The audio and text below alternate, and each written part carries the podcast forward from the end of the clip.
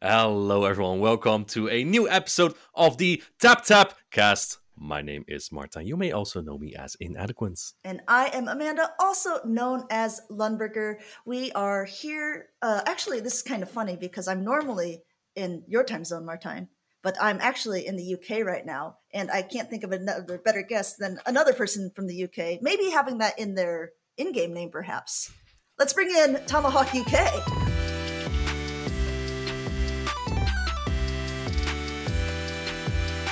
How you doing, guys? Yeah, I am famously from the UK. Amanda, I can't believe you actually didn't tell me you were in the UK as well. Where, whereabouts are you? Um, I didn't tell you on purpose, just because of, I, you know, your stalker tendencies, uh, Farid. I didn't.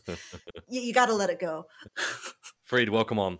Can you tell us a little bit about yourself? Yeah, so my name's Farid, also known as Tomahawk UK. I'm uh, one of the battlers from from England that has suddenly emerged onto the play Pokemon scene. We've got a few of us now that I think are doing very well, and that's very nice for us to see. I don't think last year the UK had as much representation as we would have liked, but now there are quite a few players that many of them are my teammates, as you will have seen me talk about on stream.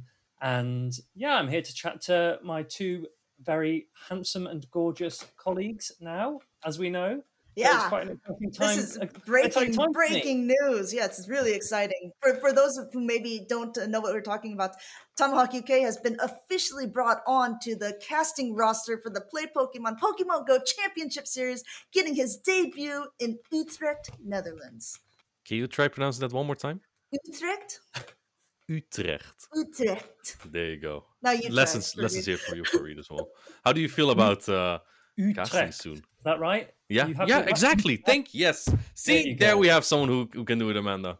There we go. No, I'm excited. I am excited. I think it's going to be. I'm nervous. Obviously, mm. I want to. I want to be able to have a lot of fun, try and help educate, inspire, inform, and, and find that balance. And that might take some time, but I, I am really excited. Yeah, well, we're excited to have you for sure. Yeah. Did, did you get like a new suit and stuff? I'm in the process of ordering it. I've got some new shoes. They've just arrived. tried them on. Brilliant. Uh, I, I, you know, watching a couple of videos of you guys, just like, mm, you know, what's the style to go for? And obviously, it's not helped because Adelian's wearing whatever he's wearing. do I compete with that? I can't compete with that. So you know, it's it's tricky. But I think I think I'll, I'll look good. It's fine. I'll look good.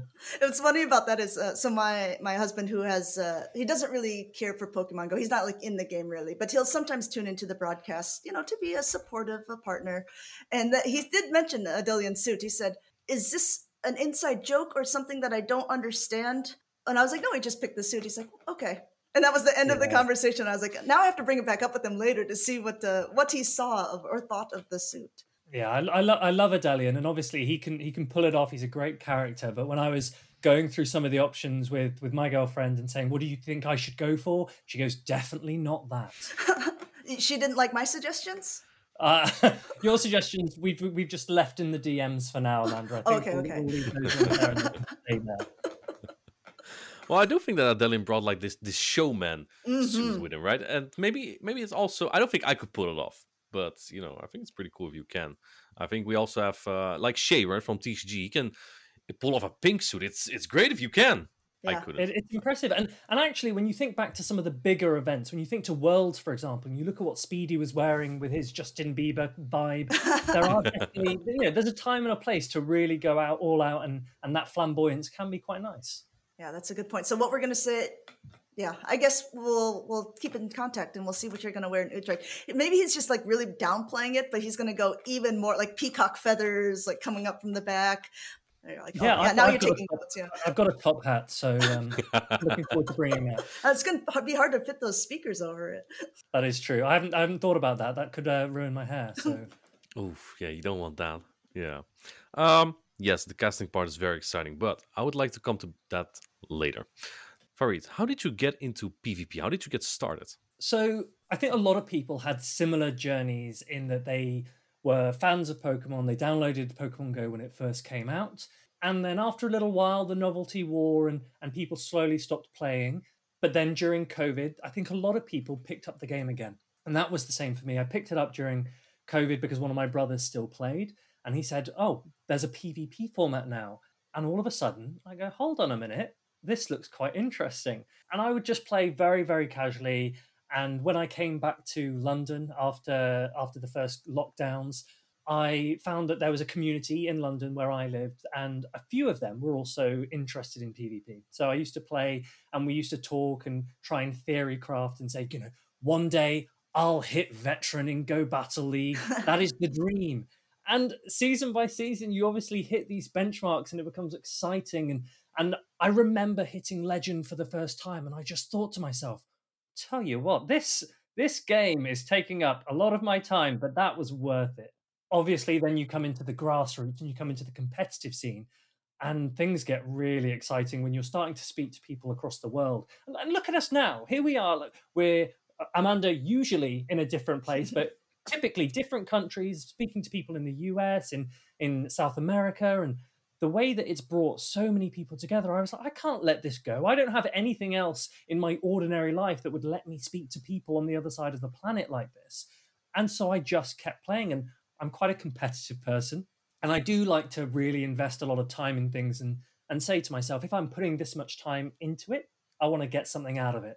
And Play Pokemon has given us exactly that. You can go to these events, and not only can you obviously earn money and points, but you get to see all of these people you've spoken to. You get to travel to incredible places. I'm there at work telling telling someone this year I'm going to Hawaii to play Pokemon. And they're confused. They're thinking, well, hold on a minute. Who's this guy playing Pokemon at, at his age? But he's going to Hawaii and he's he's earning money from this, and people are paying to fly him out to various places like Utrecht, and it's exciting. And and how could you stop? How can any of us stop when we've got this on, right on our doorstep? We're very lucky, I think. I agree. I, I want to like bring up. So you kind of got your name on the map originally when you took second place in Warsaw, like the second championship season and like we're all part of different discord servers like you were talking about and i'm not throwing shade at you because i think you're absolutely a fantastic battler and this season has proven it as well. Season like barely half over. You're already qualified for worlds top cutting multiple times. But at the beginning like people were ranking players for worlds and i don't think that you were very high on a lot of players considerations. What would you say to that now like already showcasing within like just a year's time how freaking good you are? I like this question I think it's I think it's interesting, and I think that even now there will be a lot of players that wouldn't put me in the top category, and genuinely I don't mind. That's that's not a concern to me. What I am pleased about when I see my performances is that I feel I can go toe to toe on my day with anyone in the world, and I genuinely believe that. And I don't mean to be arrogant or big headed when I say this, but there is no one that I look at that I think I cannot beat you there's a chance. There's on any day anyone can win. But there was once upon a time where I would look at another player and think, there's no chance. Who am I kidding? And now I'm not at that stage anymore. And that, for me, that growth is really exciting. And I'm really pleased to see that in myself. And I am hoping that at these events, at, at EUIC, for example, at Worlds, that I can slowly start to build a better reputation amongst some of the top players who perhaps didn't look at me in that way before. But even in Go Battle League, when you can when you pair against some of these big names and you're beating them and you feel pretty pretty chuffed, and it happens consistently enough for me now that I'm confident with where I am. I'm confident with my team building, with my ability to speak about the game. And I think a lot of these things that come together, in my mind, demonstrates a huge growth and success in where I was to where I am now.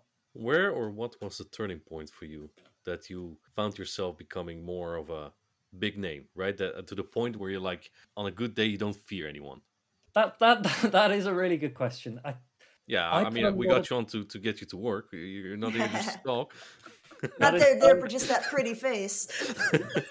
I I will admit I have put a lot of time into learning the mechanics and the numbers behind the game. And I know that not everyone wants to hear that. And you've got players out there who say, I don't count, I do it by feel. And, and fair enough, fair play to them. But I did invest quite a lot of time into the mechanics and the gameplay.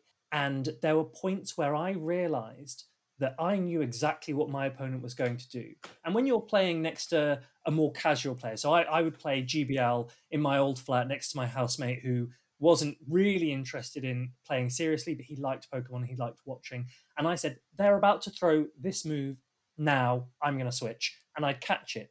And when that started to happen regularly, I was thinking, hey, I I know what I'm doing. This isn't luck anymore. I'm not hoping for the best. I'm playing in a way that other people should be playing, and that allows me to predict it. And I think I said that once in, in one of my interviews, I think it was at Liverpool, that there are plays that I'm making because I expect my opponents who are very good to play in a certain way and I can bounce off that, and they should be doing the same with me. And I played a GBL match uh, yesterday against Crescent Angels, and there was a point in the game where I paused to throw a move, he paused and then switched to catch, and a lot of people would just do the pause, throw the move. He's obviously a very good player. He knows that we're going to do that. He pauses, then switches, but I, I waited for the fast attack to come through, and when it didn't, I realized. And it's little things like that that when you watch yourself back and you say, that was the right play. When I when I watch back one of my matches on stream and I say that was the right play, and it's it's those moments that when you see them consistently, you have to give yourself some respect and you have to start backing yourself because that's how you win games. So when did you get involved with your teammate group Tea and Pizza? Then was this before Warsaw or was this after? Help put it would have been after. Puzzles. Okay. It would have been after Warsaw. I, I think Warsaw was my first proper regional event. I attended the LCQs in London. Uh, I wouldn't count that as a regional, but Warsaw sure. was my first regional event. I was part of a team called Hidden Powers at the time, oh, yeah. and we had a lot of English players that were friendly with some of the tea and pizza players. At these regional events, I then became closer with players like Statistan and at one point, they just said, "Hold on a minute, why don't we have you into the tea and pizza team?" And I think there were various tiers in in factions, and there was Emerald, and I was one of the few Master League players or people willing to to invest dust in Master League at the time. So it was a, a valued resource. And when I was moving, I just I said to the rest of my teammates, you know, we've got a lot of players that were leaving the faction when Silph was coming to an end and it was a really good opportunity to just combine some communities that I felt would get on really well on a personal level. And I'm very pleased and, and, proud to see that that has come to fruition. We are now a huge, close group of friends with a variety of skills, with a variety of interests, with a variety of focuses. When it comes to the game, we have a lot of players in Tea and Pizza who are big, big grinders. And then we've got a lot of players who will only do PvP. And I'm, for example, I'm having a conversation with with my good friend Colin, as you know, and we're discussing putting a Mantine into his team. And he goes, Farid, I don't have a Mantine. And that's difficult when you know when you've got some players who who will grind and, and get certain Pokemon, and then others who are like Bastiodons. I have no issue with Bastiodon. I just simply cannot build one. It's fair enough. The the real question is, you know, you have tea and pizza, and you have um, the emperors. Who do you think is really the kings of the European region? I have to say, and I, I, will put a lot of respect on EU emperors because they were. Oh regarded... man, I was I was expecting some shade immediately for you. To, okay. Oh, it's coming. It's coming. Not everyone's like you, Amanda. Not everyone wants to see war. Let it burn. I think a lot of people put a huge amount of respect on EU emperors, and they've had that brand that everyone knew what was coming when you would play against an EU emperors team, and then they rebranded, and I'm not sure that they kept the same fear factor that they once had. And I, I, I, say that with all honesty, I don't think it's quite the same as when they were EU emperors. And me personally, I would like to see them go back to EU emperors. I don't know if that's ever going to happen, but I'm not sure what the current name is now. It's Mega Legends Hype Elite it's not the same for me. It's not the same. So, you know, maybe one day. We uh we kept the EU Emperors in this bigger name just for the same reason that you say this.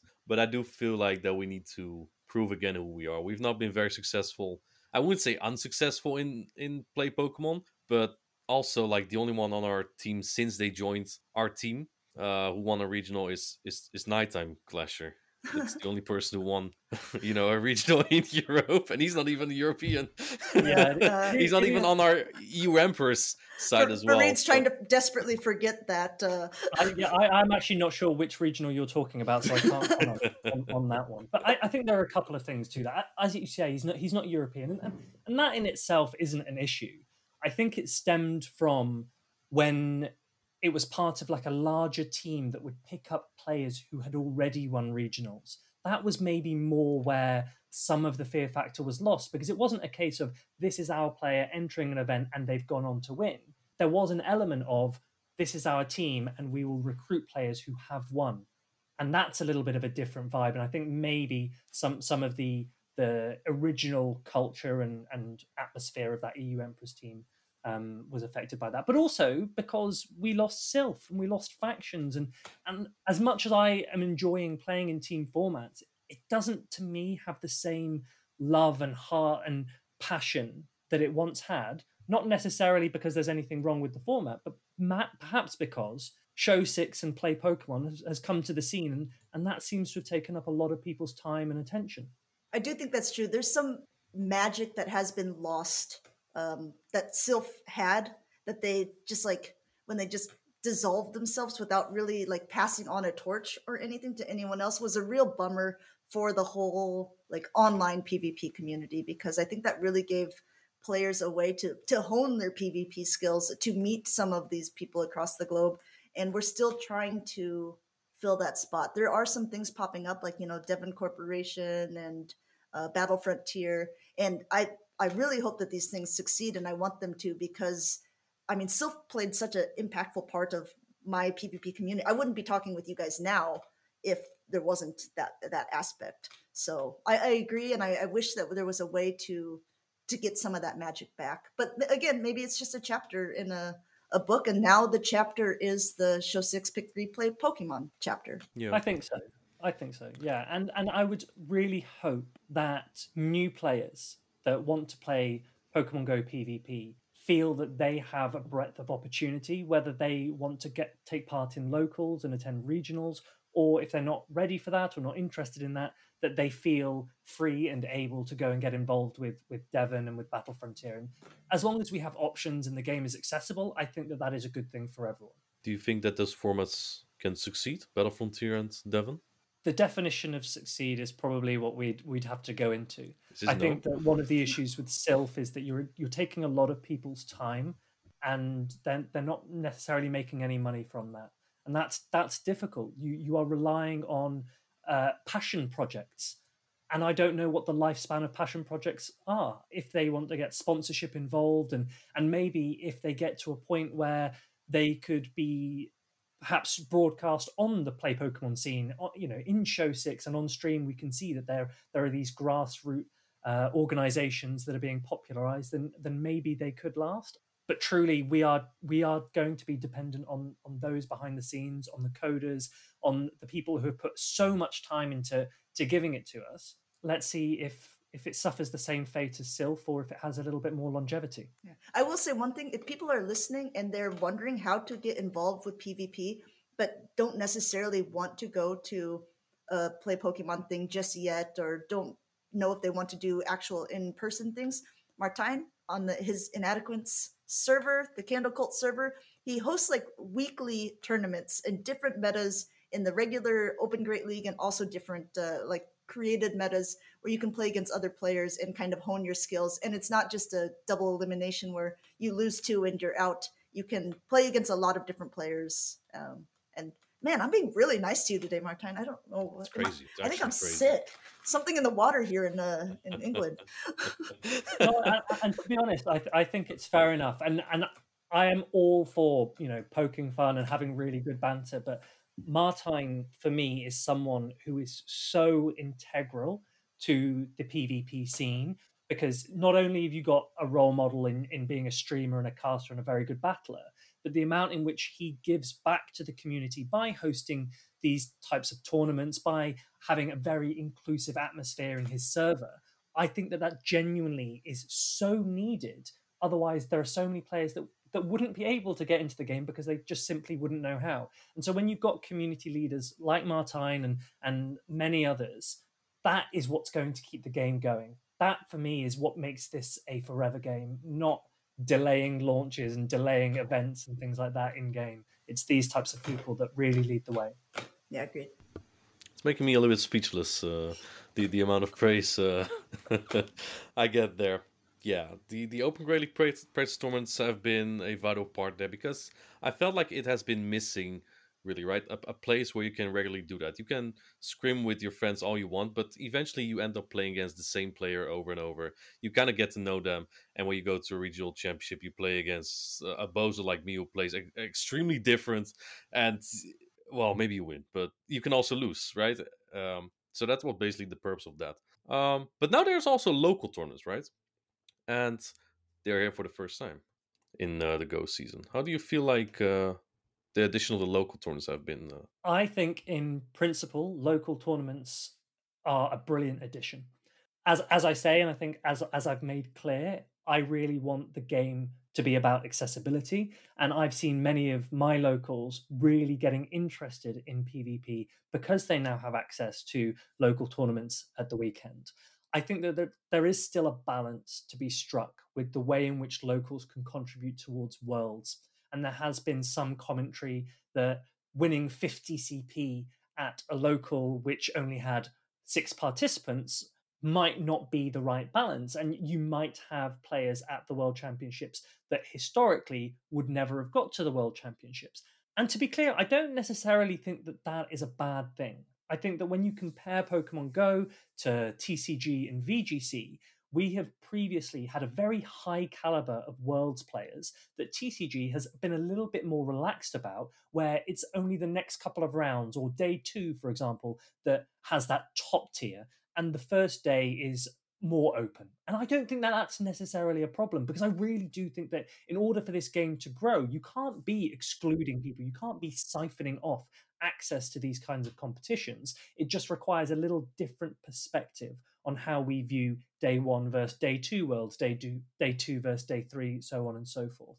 But then you also come to the difference between quality at different locals. So Netherlands, for example, famously very, very easy locals. They let anyone win. yes, pretty much. Because I'll get my points. I'm a farmer. so you've got a player like Martijn who will go to these locals and he's picking up 50 CP every other week, but then he goes to a regional and I can't remember the last time he top cut. So come on, man. no, I'm joking. I, I, I do think locals are really, really good, and I think that when they find the numbers balance and, and the best way to to deal with it. Maybe reduce it a little bit from 50 CP or have staggered CP based on the number of participants. Then I think we'll have a healthy balance. I agree with, I mean, I can understand why some people are upset with this, but I agree with your second point that I think, like, just make the table bigger. Like, I, I have nothing against that because Pokemon Go already is so much smaller than VG and TCG when you see it at the regionals. I mean, like, uh, I think I was talking with uh, DeFi and she was saying like, oh, you know, I was looking at the player participants for Vancouver and there's 30 people signed up. And it's just like, I would, I mean, TCG, I'm sure had like 300 minimum signed up for this sort of thing. So how do we get go to that stage? And I think it's more inclusive.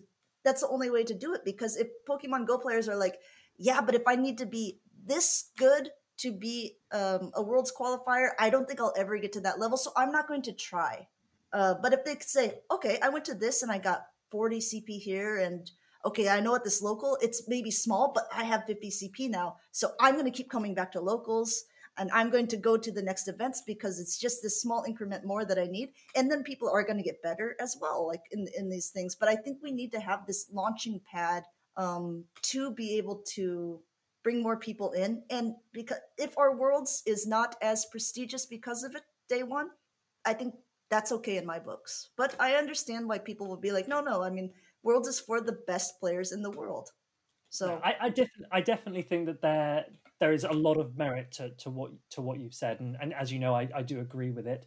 There may be, as I say, a slightly better balance, just in terms of being able to get in Europe, for example, being able to get 390 points from locals alone when you need 400 to qualify true, for world, true.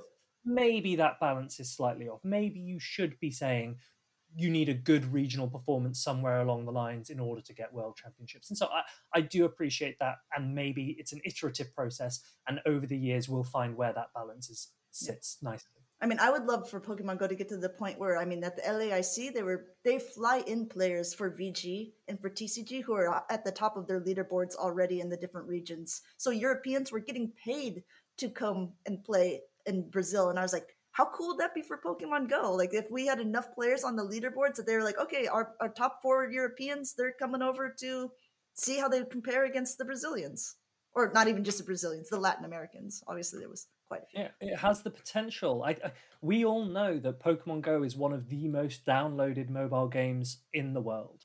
The player base versus the PvP player base is what we need to improve on. Mhm. And so there are steps that are going to need to be made, both from from our perspective in, in what we can do. As I say, I've, I've highlighted Martijn already in terms of what we can do as members of the community to encourage people to transition towards PvP, but also perhaps on, on the game side behind and how you can improve accessibility and really promote that game.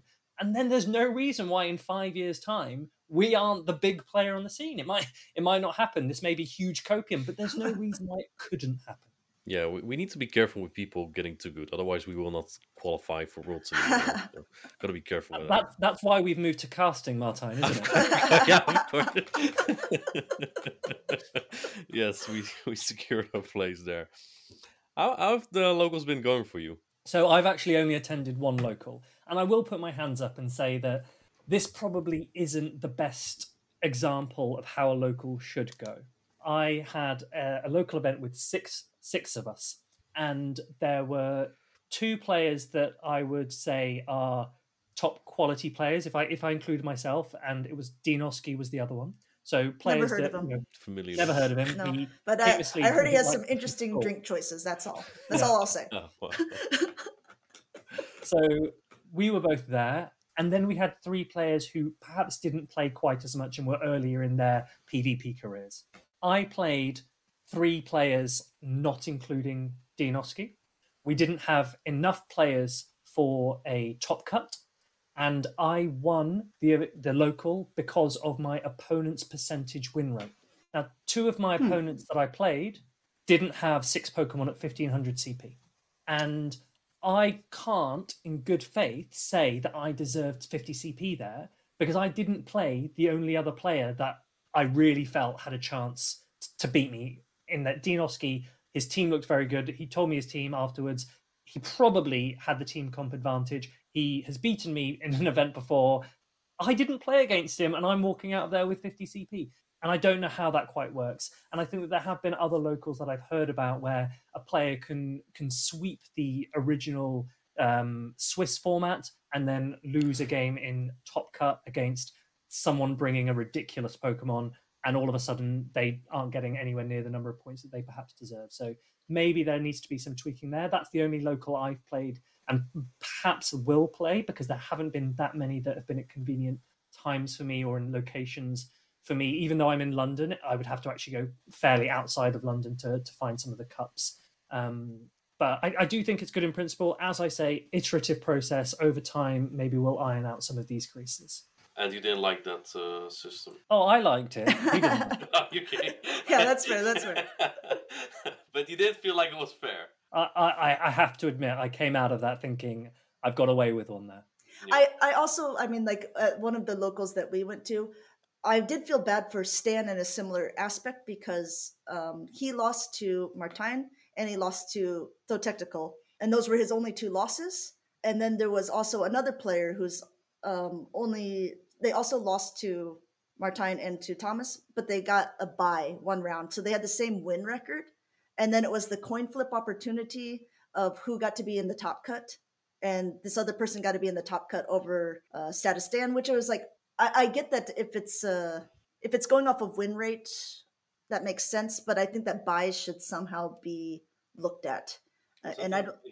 Yeah, in Bohm, I don't Yeah. think that byes should actually count as a a win in that sense, which is unfair to that player though. Too, I get it because that then it's like okay, but if that's not fair that I got the random generator where I got put in a bye. Yeah, I, I think we have to be a little bit careful. And I think that there are a lot of people who are really pushing for Swiss format to be the standard for regional events in Pokemon Go. Perhaps overlooking that there can be issues like this where it really does feel like an injustice. And so, if we can't iron it out at locals, maybe we push back any thought of doing that at bigger events. Yeah, I mean, again, uh, what is nice about this is we're we're clearly in the infancy stages of Pokemon Go, so I'm sure that I mean, if you look at from the very first year to where we're at now, we're leaps and bounds ahead of that point. So hopefully, like you said, in five years' time, maybe we have some really incredible format uh, that, uh, and and we have you know hundreds of more players that'll be competing as well. Yeah, exactly. Um, how do you feel about the local tournaments, like as a step up to regional championships? Do you think like that helps for like not just newer players, but like players in general, right? Because otherwise, regional champions can be pretty intimidating. I think if you participate for like your first time. In the same way that having grassroots communities for remote battling can be a huge stepping stone in someone's PvP career, we've obviously spoken about how important Silph was for us there will be a lot of new players that come in and will go to these local events because that's where they see people, that's where they meet people, and that's hugely important for getting people into the game. And I do think that Niantic have been pushing quite a lot for this community feel and people being outdoors and, and getting out and meeting people and having the opportunity to play in person shouldn't be understated. I think it is a really good way of allowing you to speak to people and meet people that can give a lot of very good advice and a lot of advice that I've given to, to my locals, they've been very, very appreciative of. And it's given them an opportunity to ask questions that you wouldn't feel comfortable necessarily texting or, or messaging on Discord. And, and I have to say, if there is anyone out there who, who does want to ask me a question, I've always got my DMs open. I'm always happy to speak, but I also appreciate that you may not feel that you can you have a good enough question to ask for example. Being able to ask those in person at a local i think is will be mm-hmm. hugely important and i think that there will be players that come up through the local scene that in one two years time all of a sudden they will blow you away with what they've learned and it will come quicker than we would like to admit. Yeah i would not be surprised. Um, speaking of advice did kazim uh, advise you the Whimsicott for worlds he did and this this is the thing this is why we need to we've obviously we've obviously had a conversation about you know what the reputation is and, and your standing amongst top players. And i suppose that there is a balance. Can i swear on this podcast or not? Yes. Light okay. Light. Okay. So i really enjoy playing with a different variety of Pokemon, a lot of Pokemon that aren't necessarily meta. I know that lots of people also enjoy doing that, but there is a very fine line between something that is spicy and something that is shit. and there have been times where I have been on the wrong side of that line. Wilmer. And I don't necessarily think Whimsicott is on the wrong side. Perhaps I didn't play it as well as I needed to. Uh, perhaps Kazim is a lot better with Whimsicott than anyone else could hope to be, and and so it was a mistake from from the outset. But on paper, I thought that a grass fairy type could cause problems for a lot of mm-hmm. people. Mm-hmm. Amanda, you you've spoken a lot about is it the driver or is it the car, and perhaps it was the driver in this occasion. Honestly, so, going into Worlds, I, I had the same idea with a lot of Altaria and stuff, but man, glad I did now, I guess. so yeah, uh, of course, this is referencing your not so stellar run at Worlds last year, the 2023 season. But I mean, you're already qualified again for this season. How do you think you're going to fare? I mean, are you this much more confident in your skill level just even like half a year later? There are a few things. I, I, I don't want to give the impression that I'm making excuses, but what I'll do is I'll make a few excuses. Already. Firstly, we were flying out to Japan all right, the time difference is ridiculous. And I made the huge error of arriving, I think, two days before the tournament started. So the night before, mistake, man. Yeah, huge mistake. the night before the first day of Worlds, I got three hours sleep. Mm. I then woke up and got to the venue for 8 a.m., which was our call time. And I was then told, Your first game is at 4 p.m. And I go, Well, hold on a minute. I could have I could have slept all day and then come later, but this was prior to getting an email in advance telling you when your call time is. Mm. And so then I was thinking to myself, do I go back to my hotel? Do I go back and sleep? But I'm with everyone now. I'm with all my friends. I'm trying to support, and I'm like, I can't now because some people are starting. I, I want to be present and I want to be here. I don't want to miss the World Championships. And I start my first game at 4 p.m. and I can barely see my screen. And I go into my first game and it just doesn't go the way I want it. But I remember thinking to myself, and this might have been my first or my second game. I remember thinking to myself, I know exactly what team my opponent's going to run. If they lead X, they're going to safe swap their Altaria, and I've got a Whimsicott in the back. And I remember thinking to myself, don't bring the Whimsicott out versus the Altaria because they will also have their Swampert in the back. And the Swampert is more important for the Whimsicott to be aligned to. And I'm saying this in my head. And they say swap Altaria, and I bring in Whimsicott. And immediately I go, what am I doing? Yeah. And I'm then stuck with my Galarian Stunfisk in the back versus Swampert, even though I called their line, I called their line to perfection. I just my brain was not there. And then the other thing I learned, and was a lesson going forwards that I've taken already into these regionals, take a notepad, take a pen and paper. When you have these thoughts, just write them down if you need to write them. Because even if you don't read them, the fact that you've written them can help. It's that, you know, that mind muscle connection. So that's been a huge thing that I've been doing. And I've seen a few of my friends now also starting to do. And some of them say to me, Farid, I see you writing, but what do I write? I've always And- wondered that too. I'm like, what are people Yeah, writing I don't know what to write, man. I don't know what to write. I, I Like, brought a notepad and a pen, and I just write down the team. And I'm like, well, I'm just too busy playing now. I already picked my team within ten seconds. there are there are lots of there are lots of different ways and i've spoken to people in the in the different ways that they use their pen and paper some people will sketch out a matrix very very Mm. quickly to just give them a visual representation of how good one of their pokemon might look against their opponent's team other people and sometimes i do this i will write down if he leads gligar he's unlikely to have x in the back Mm. Because he would be hard aba weak to something and so I can then safe swap Lanturn, let's say, because he shouldn't have something in the back that immediately hard counters it. Now, it's really difficult with very diverse metas for that principle to, to follow through because there are some matches where you have to play ABA and you have to make that gamble. And I have very famously safe swapped an Alolan Sandslash into a Registeel and was met by a Medicham. And everyone turns to me and goes, You idiot! Why would you safe swap a Sandslash into a Registeel which has a Medicham in the back? And I'm like, Well, hold on a minute. I'm leading Gligar. In my head, I thought if you lead Registeel, you shouldn't have Medicham in the back. But EJ played sensibly. He said, you know what, if, if you lead Gligar, I'll let my Registeel go down and maybe Medicham will be free. And, and that worked. But I mean, maybe I was an idiot, but there was some logic to what I was trying to do. And I've actually set myself a couple of ground rules now. I'm not allowed to use Alolan Sandslash. That's banned. I've banned myself from Thank using it. you. Th- It's bad, was right? Nobody has time for that. You can. you What do you mean nobody has time for that? That barely takes any time. That- that- Right? that's Just very go true. down.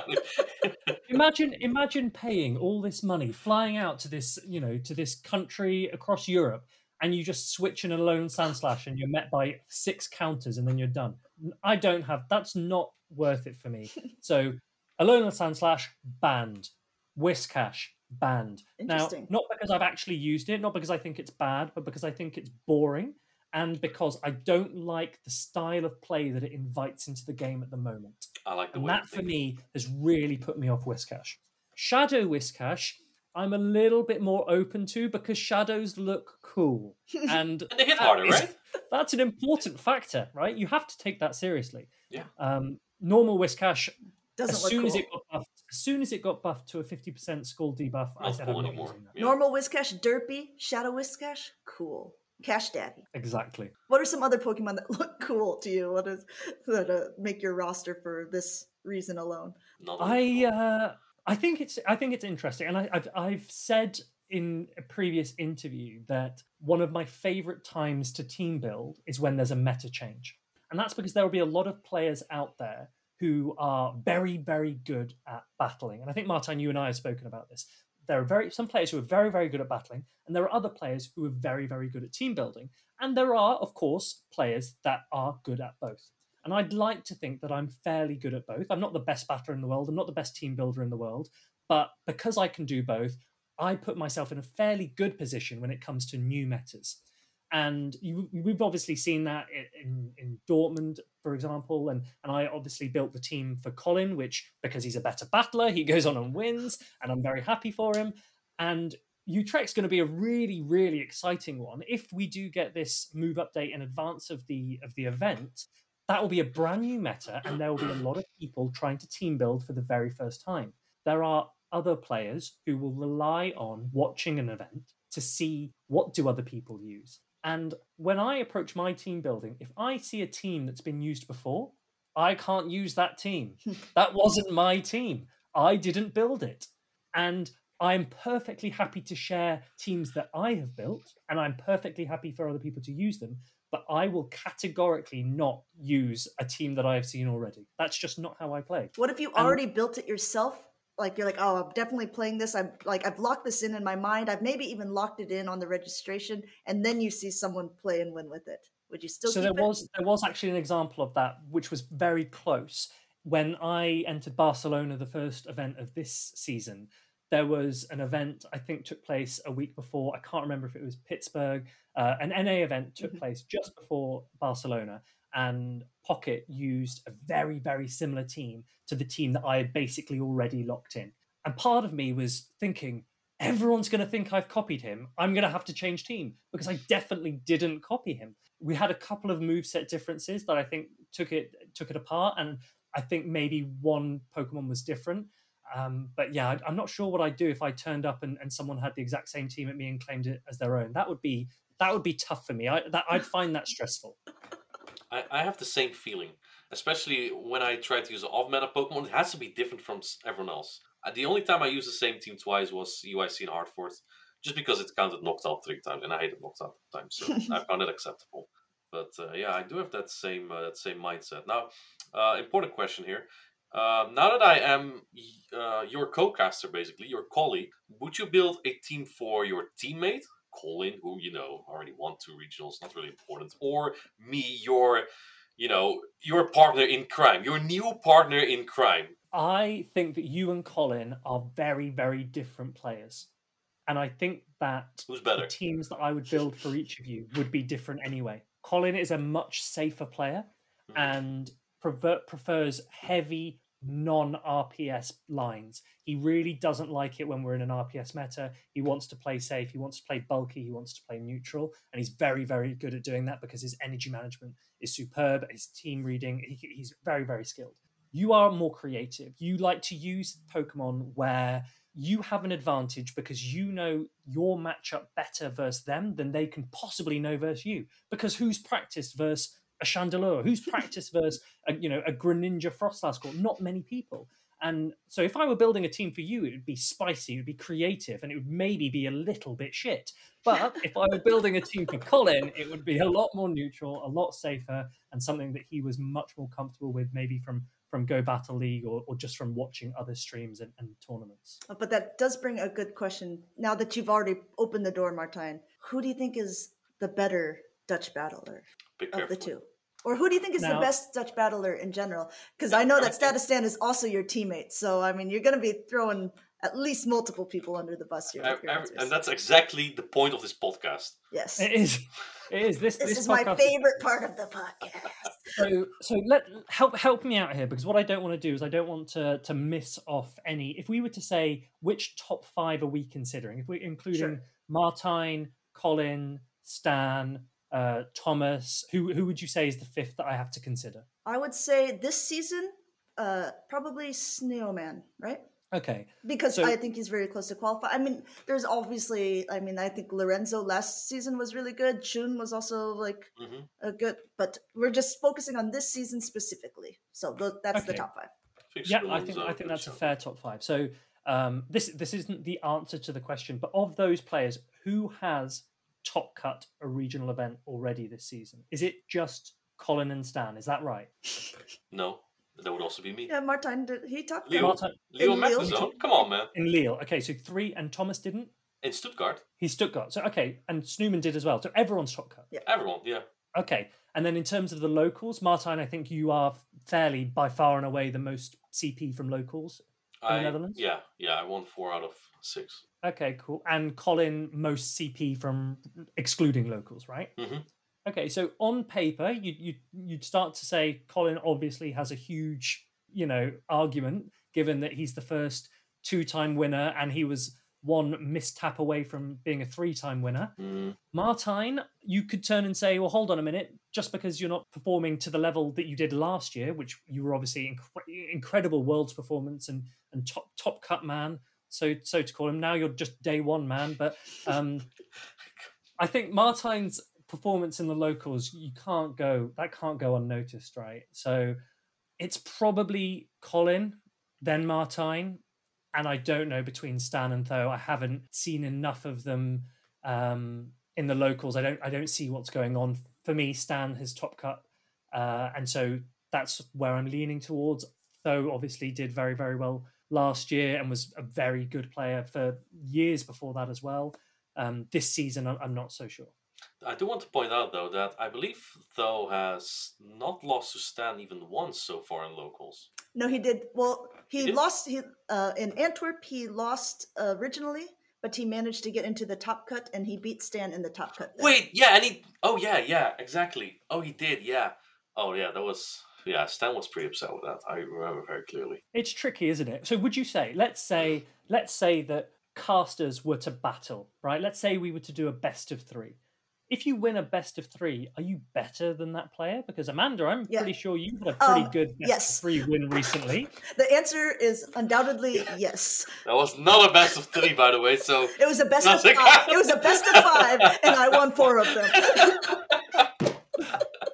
well that decides it that settles it but no I, th- I think when you're looking at when you're looking at real top quality it has to be consistency and it has to be performance across different formats and and whether that's locals and regionals and and perhaps in a month or two it'll be very very clear i personally think it, you're pretty hard pressed to not say colin right now i think that's fair I uh, can live with that question. You know, I never played Colin in, uh, in the locals. Kind of unfortunate. I have another evil question for you though. Like, like this is not the end of it. Like, you can give a pretty neutral answer there, but that's that's not just gonna be it.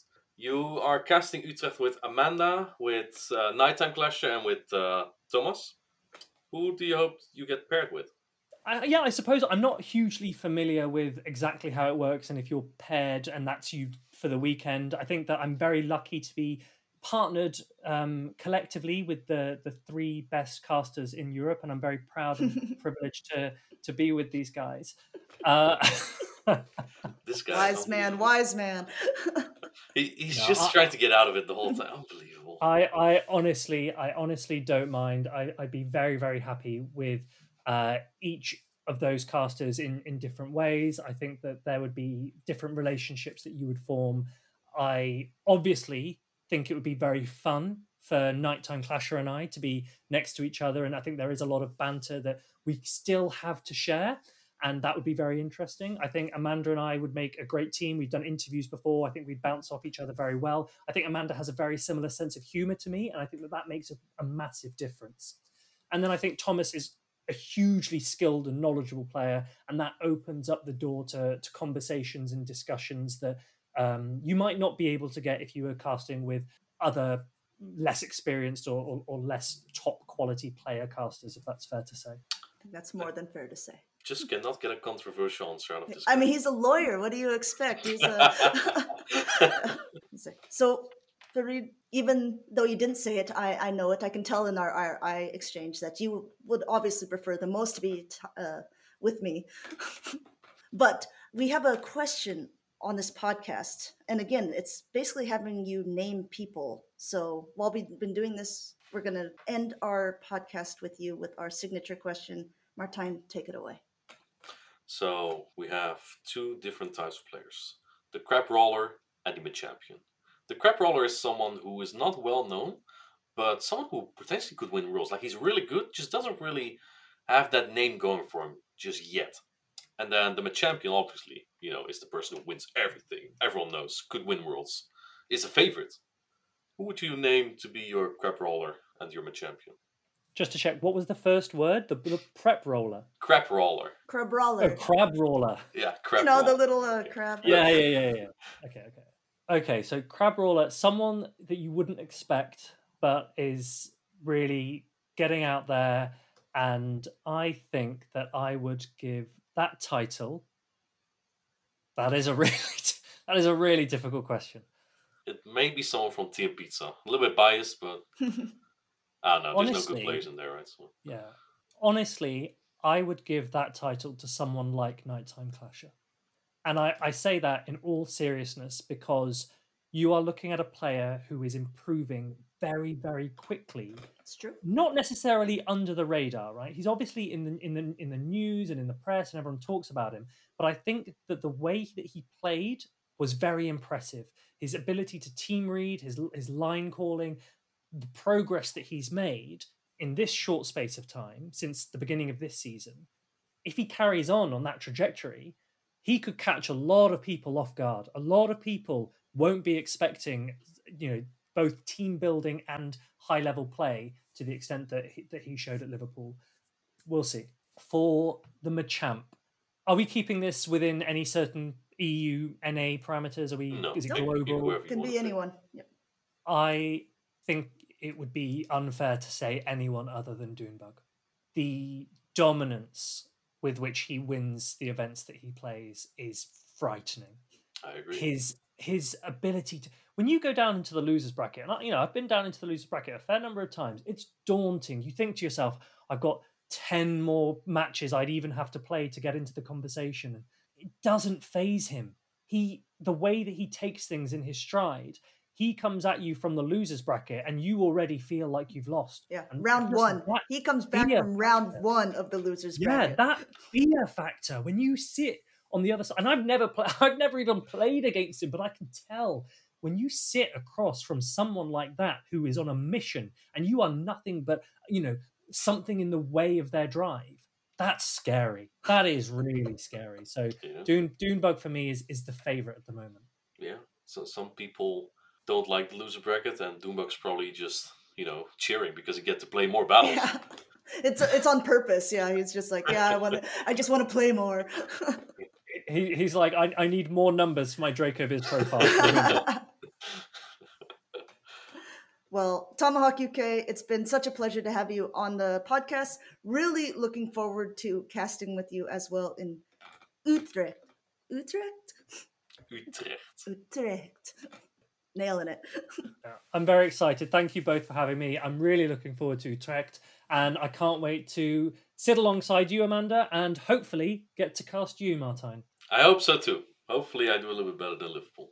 Yep. And for everyone else, again, new episodes of Tap Tap Cast coming out every Thursday. Uh, we're going to have a, a good one for the next one as well. Yes, thank you so much, Farid, and we'll see you in the next episode.